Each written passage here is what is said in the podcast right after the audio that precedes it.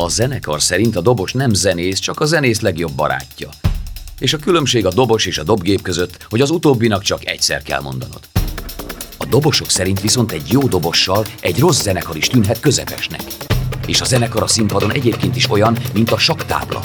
Elől a parasztok, hátul a király. Privát rock történet. Hozzátok a dobost! A Privát Rock Történet Podcast az NKA hangfoglaló könnyűzene támogató program támogatásával készült. Sziasztok! Ez a Privát Rock Történet Podcast, ami a Privát Rock Történet tévéműsor folytatása hangban.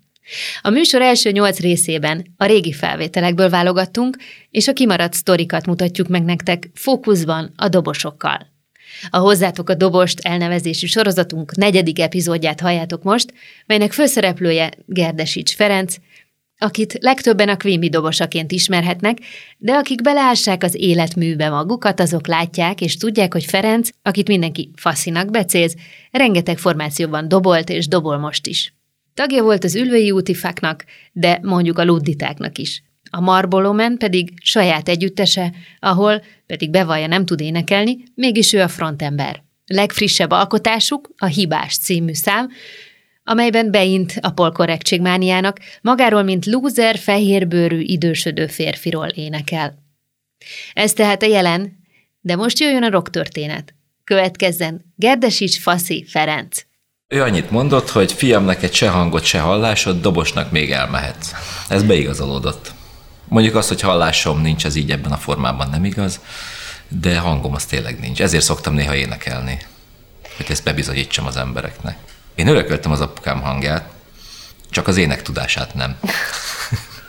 Egészen egyszerűen. Ő elment énekelni tanulni, alapvetően volt egy olyan hangja, még a nagyapámtól egyébként, amit igencsak éneklésre lehetett használni. Állítólag a hangom hasonlít hozzá, csak nagyon képzetlen, nyers és hamis és bizonytalan. Ezért inkább ordítom. Szerintem az éneklés a legszebb, meg a legjobb dolog a világon. Tehát, hogyha valaki mindenféle hangszer nélkül a saját teste segítségével képes csodálatos hangokat kiadni, az a legjobb. Na most ez nekem nem adatott meg, úgyhogy ezt egy kicsit sajnálom. Faszi azóta vagyok, amióta az Üllejüti Fák zenekarban, ez jóval később történt, olyan 89-90 táján, eh, játszottunk, és egy barátunk, aki tanár volt, elhozta a tanítványait. Azzal szórakozott ez a drága jó ember, mivel iskolán kívül volt, és szeretett szórakozni, hogy a tanítványaival azt üvöltette, hogy Gerdesics faszi, Szántó faszi, Zsoldos faszi. Természetesen a tanítványok pedig nagy örömmel üvöltötték, egyrészt miután a tanár mondta, másrészt mert csúnya szó volt benne. És ez ránk ragadt, a faktagokra abszolút ráragadt ez a név tizenévesen, még talán általános iskola hetedik osztályos korom, akkoriban hetedik osztályos koromban, akkor csináltunk egy zenekart az egyik barátommal. Hát én remélem, hogy most sok embert megdöbbentek, és remélem, hogy meg is botránkoztatok. Én az akkori Neue Deutsche Welle német új hullám hatására kezdtem zenélni.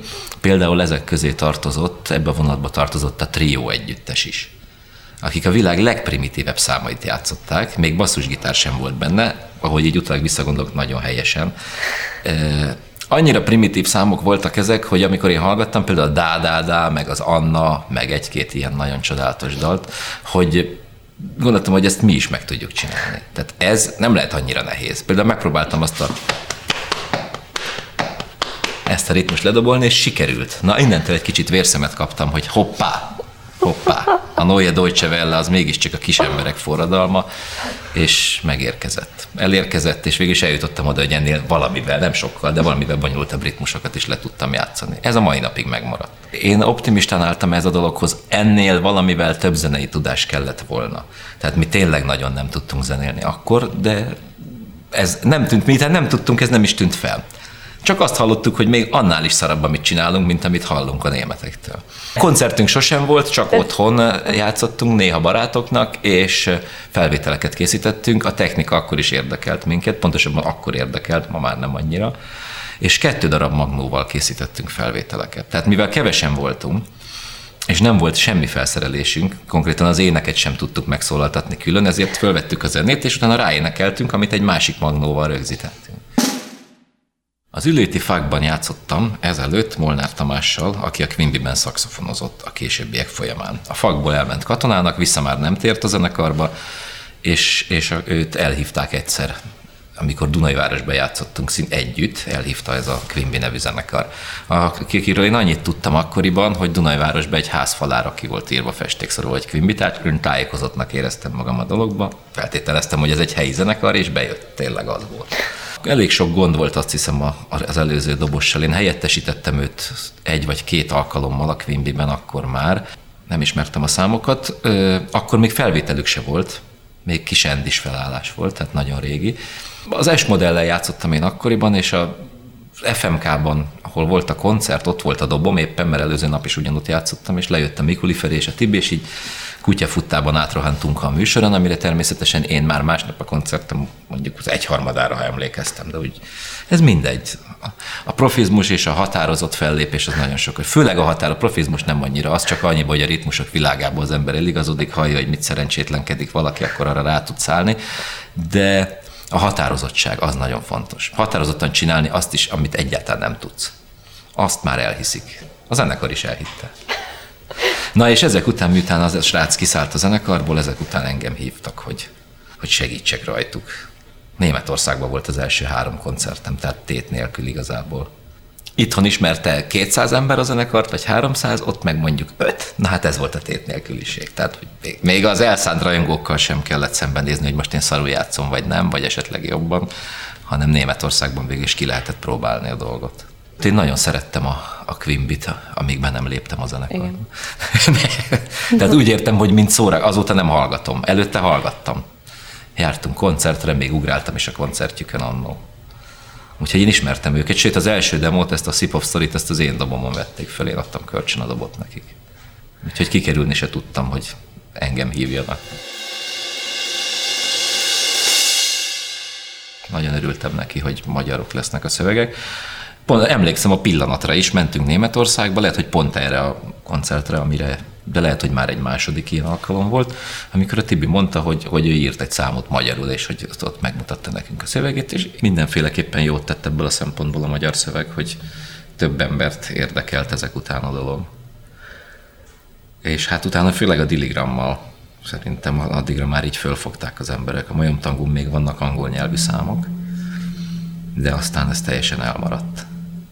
Amúgy tervezünk mindig, hogy írunk angol nyelvű számokat, mindig születnek is angol szövegek, csak valamiért ez így elmaradt, hogy ezeket rögzítsük is. A zene általában közös munkeredménye. Mondjuk a Tibinek általában vannak ötletei, vagy valaki másnak, most neki általában jóval több van, tehát mondjuk nem jutunk el odáig, hogy igazán előjöjjünk számba, mert minek, mert minden nap jut négy szám.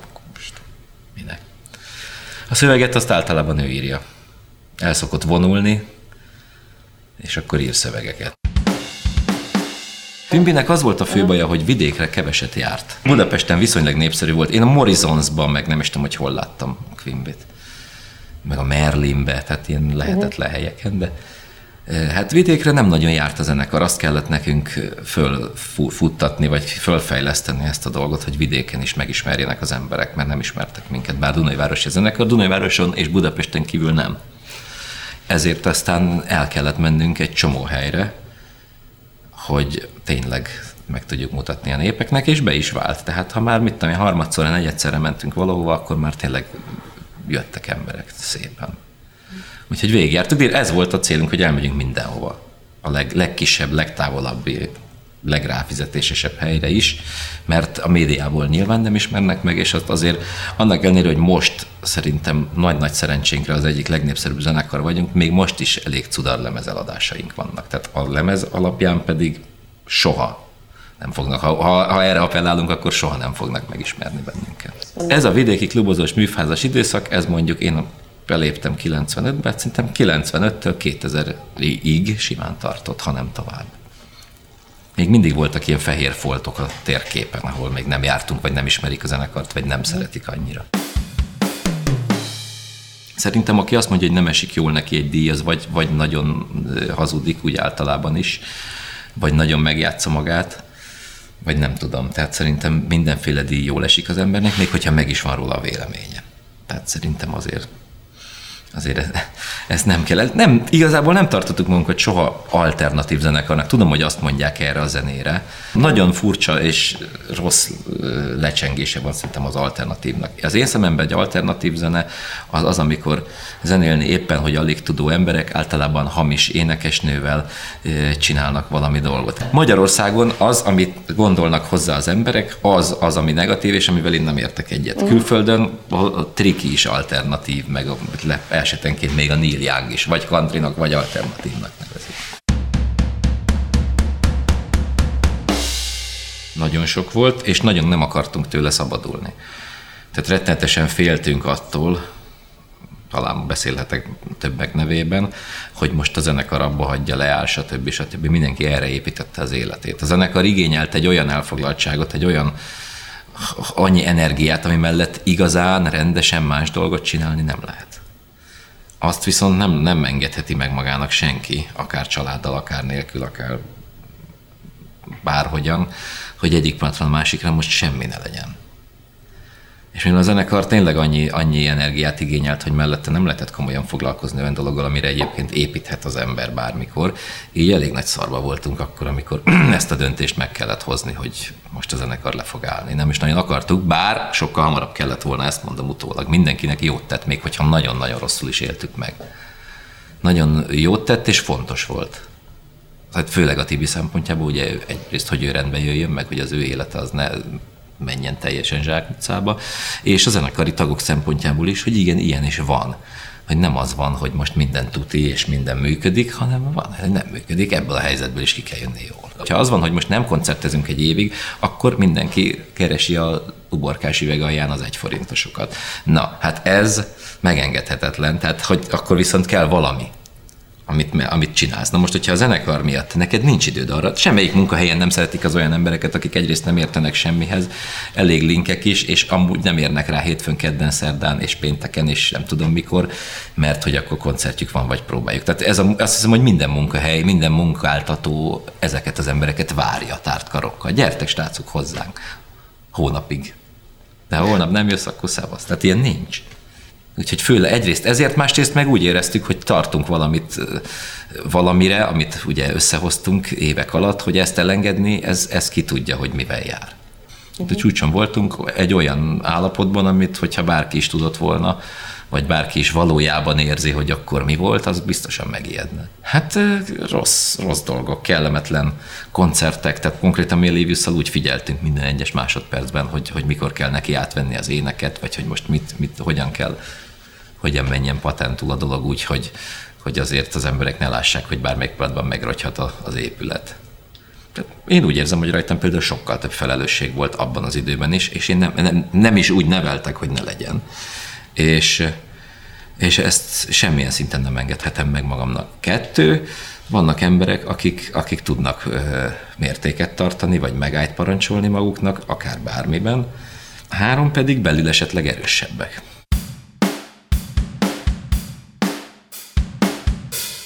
Mondom, ott volt az, az a nagy dilemma hogy most akkor a zenekar játszane vagy ne. Tibi többször elment meggyógyulni ide-oda mindenféle orvosokhoz, stb. stb. Én akkor úgy láttam, lehet, hogy helytelenül, hogy ahogy az ő életét elnéztem, a lehető leghasznosabb és legértelmesebb dolognak azt tartottam, hogyha ő színpadon áll, gitározik, énekel, és csinál valamit, aminek van haszna, mert egyébként sem őjét nem csinált. Ezt ő maga is érezte, és ettől is rosszul volt, ahogy mesélte, hogy ő ilyen ártalmas, nem, nem tudom, hogy fogalmazott, valószínűleg ő ezt jobban tudja ártalmasnak, vagy nem tudom, minek érezte magát, ami baromira nem igaz. Csak annyira, annyira ki volt készülve. És, és ezért én úgy láttam jónak, mondom, lehet, hogy rosszul, hogy, hogy akkor csináljon valamit olyat, amivel több embernek tesz jót. Mondjuk konkrétan saját magának, lehet, hogy nem, lehet, hogy saját magának a legtöbbet ártott vele, lehet, hiszen nem érezte jól magát, de akár a közönségnek, vagy akár úgy a zenekarnak az egészhez képest az jó. Lehet, hogy hiba volt, lehet, hogy már, már nekünk kellett volna erőltetni, hogy ezt hagyjuk abba. Összegyűltünk valamelyikünk lakásán, és mindenki elmondta, hogy éppen hol, hol tart és mit csinál, és hogy ezt, ezt hogyan képzeljük el a jövőt. És hogy Hát ahhoz képest, hogy, hogy hát igen, azóta gondolkozunk tulajdonképpen valamilyen szinten előre. Tehát ez nem volt jellemző a Quimbire, mindig megpróbáltuk hogy előre gondolkozunk. Órákra előre sikerült is. és a, ö, akkor volt az, hogy, hogy akkor úgy, hogy úgy csináljuk a dolgokat, hogy legalább fél éves etapokra előre gondolkozunk. Ez néha azért meg megrogyik most is ez a koncepció, de ezt szeretnénk tartani fél évre, akár igazából ideálisan egy évre előre lehet, úgy kéne. Mindenki, mondom, elmesélte, hogy mi történt velem, min van túl, min nincs túl, miért van szarul, miért van jól, és mindenki elmondta, hogy hogyan képzeli a zenekart. Krízis helyzet alatt mindenki képzelte valahogy. Tehát én, én se hittem el ezt. Úgy éreztem, hogy hát amit eddig összehoztunk, mind emberileg, mind, mind zeneileg, mind sikerben, vagy akárhogy is nézzük, nekem főleg a munka meg a zenék az volt, amit sajnáltam volna, hogyha ezek így eltűnnek, vagy megszűnik ezzel. Meg hát mindenki elmondta, hogy, hogy, hogy tényleg mi az elképzelése. Tehát, hogy mi volt a nem jó abba, hogy csináltuk régen, már szerinte. És hogyan lehetne ezt jól csinálni.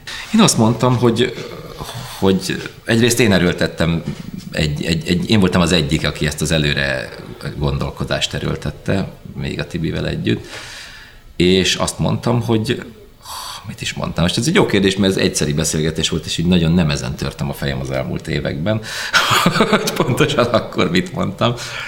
Én azt mondtam, hogy nem szabad beleesnünk például abba a hibába, hogy háttér nélkül maradunk. Olyan értelemben, hogy csak a zenekarra támaszkodunk, és azt hiszük, hogy ebből lehet mindent.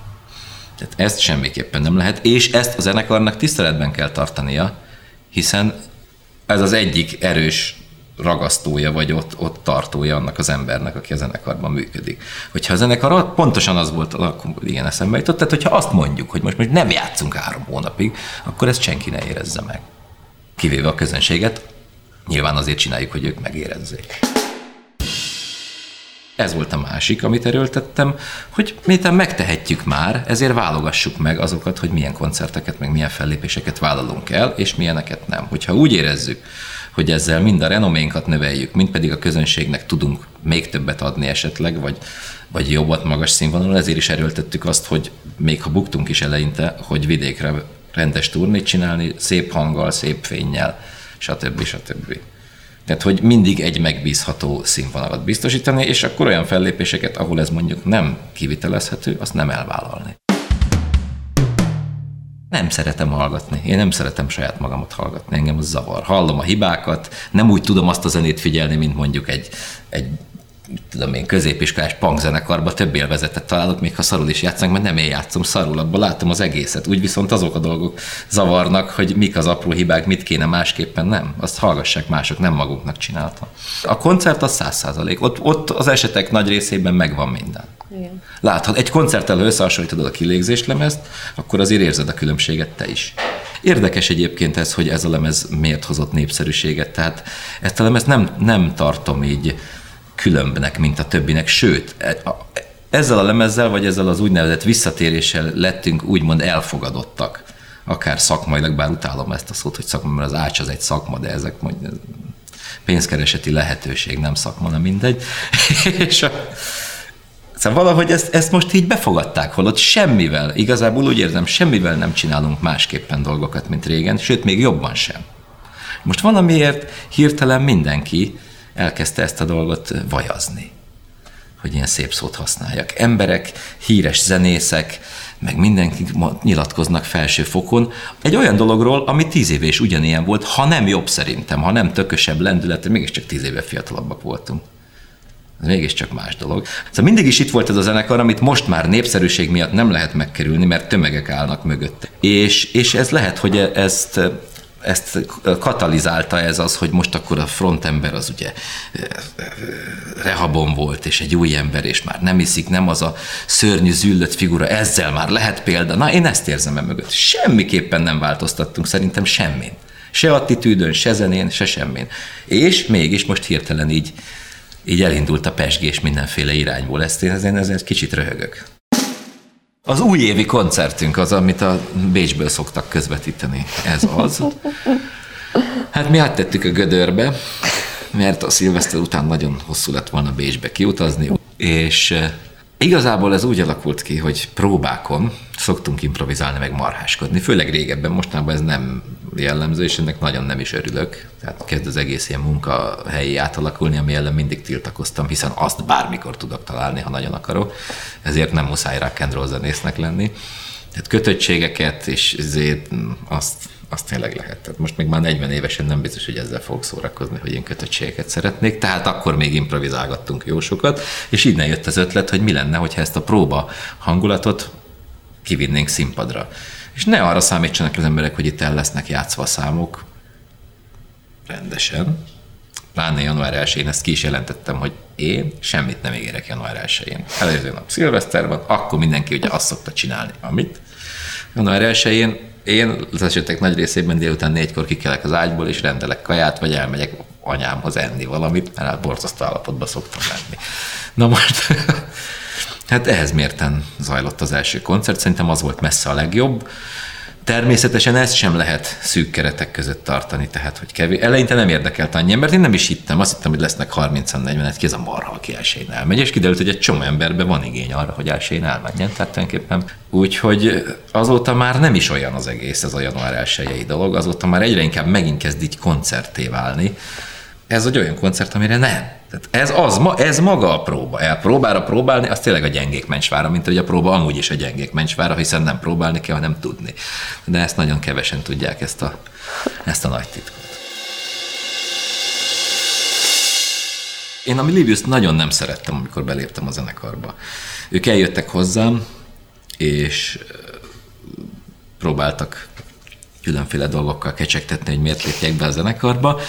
Mondtam, hogy menjünk ki a kocsmába, ami ott volt tőlünk pár méterre, akkor is, most is így van, csak ez egy másik kocsma. Lényeg az, hogy kijöntünk a kocsmába, ahol a Livius úgy viselkedett, ahogy szokott, és én nagyon tartottam tőle, hogy a helyi arcok ezt nem fogják tolerálni, de nem volt semmi, valahogy megúsztuk. Volt régen egyfajta harsány, eh, nagyhangú, nem, nem, nem egyszer irritáló megnyilvánulása, főleg én nyilvános helyeken. Tehát ezt meg is járta egy párszor, ezt lehet, hogy elmesélte.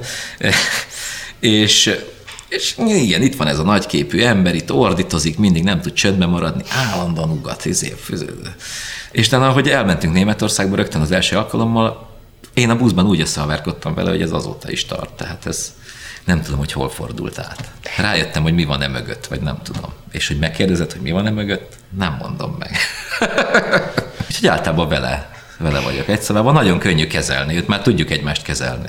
Többiek hát mind rettenetesen eltérő, eltérő személyiségek. Feri, Mikuli Feri, a basszusgitáros, ő egy csöndes, szótlan ember.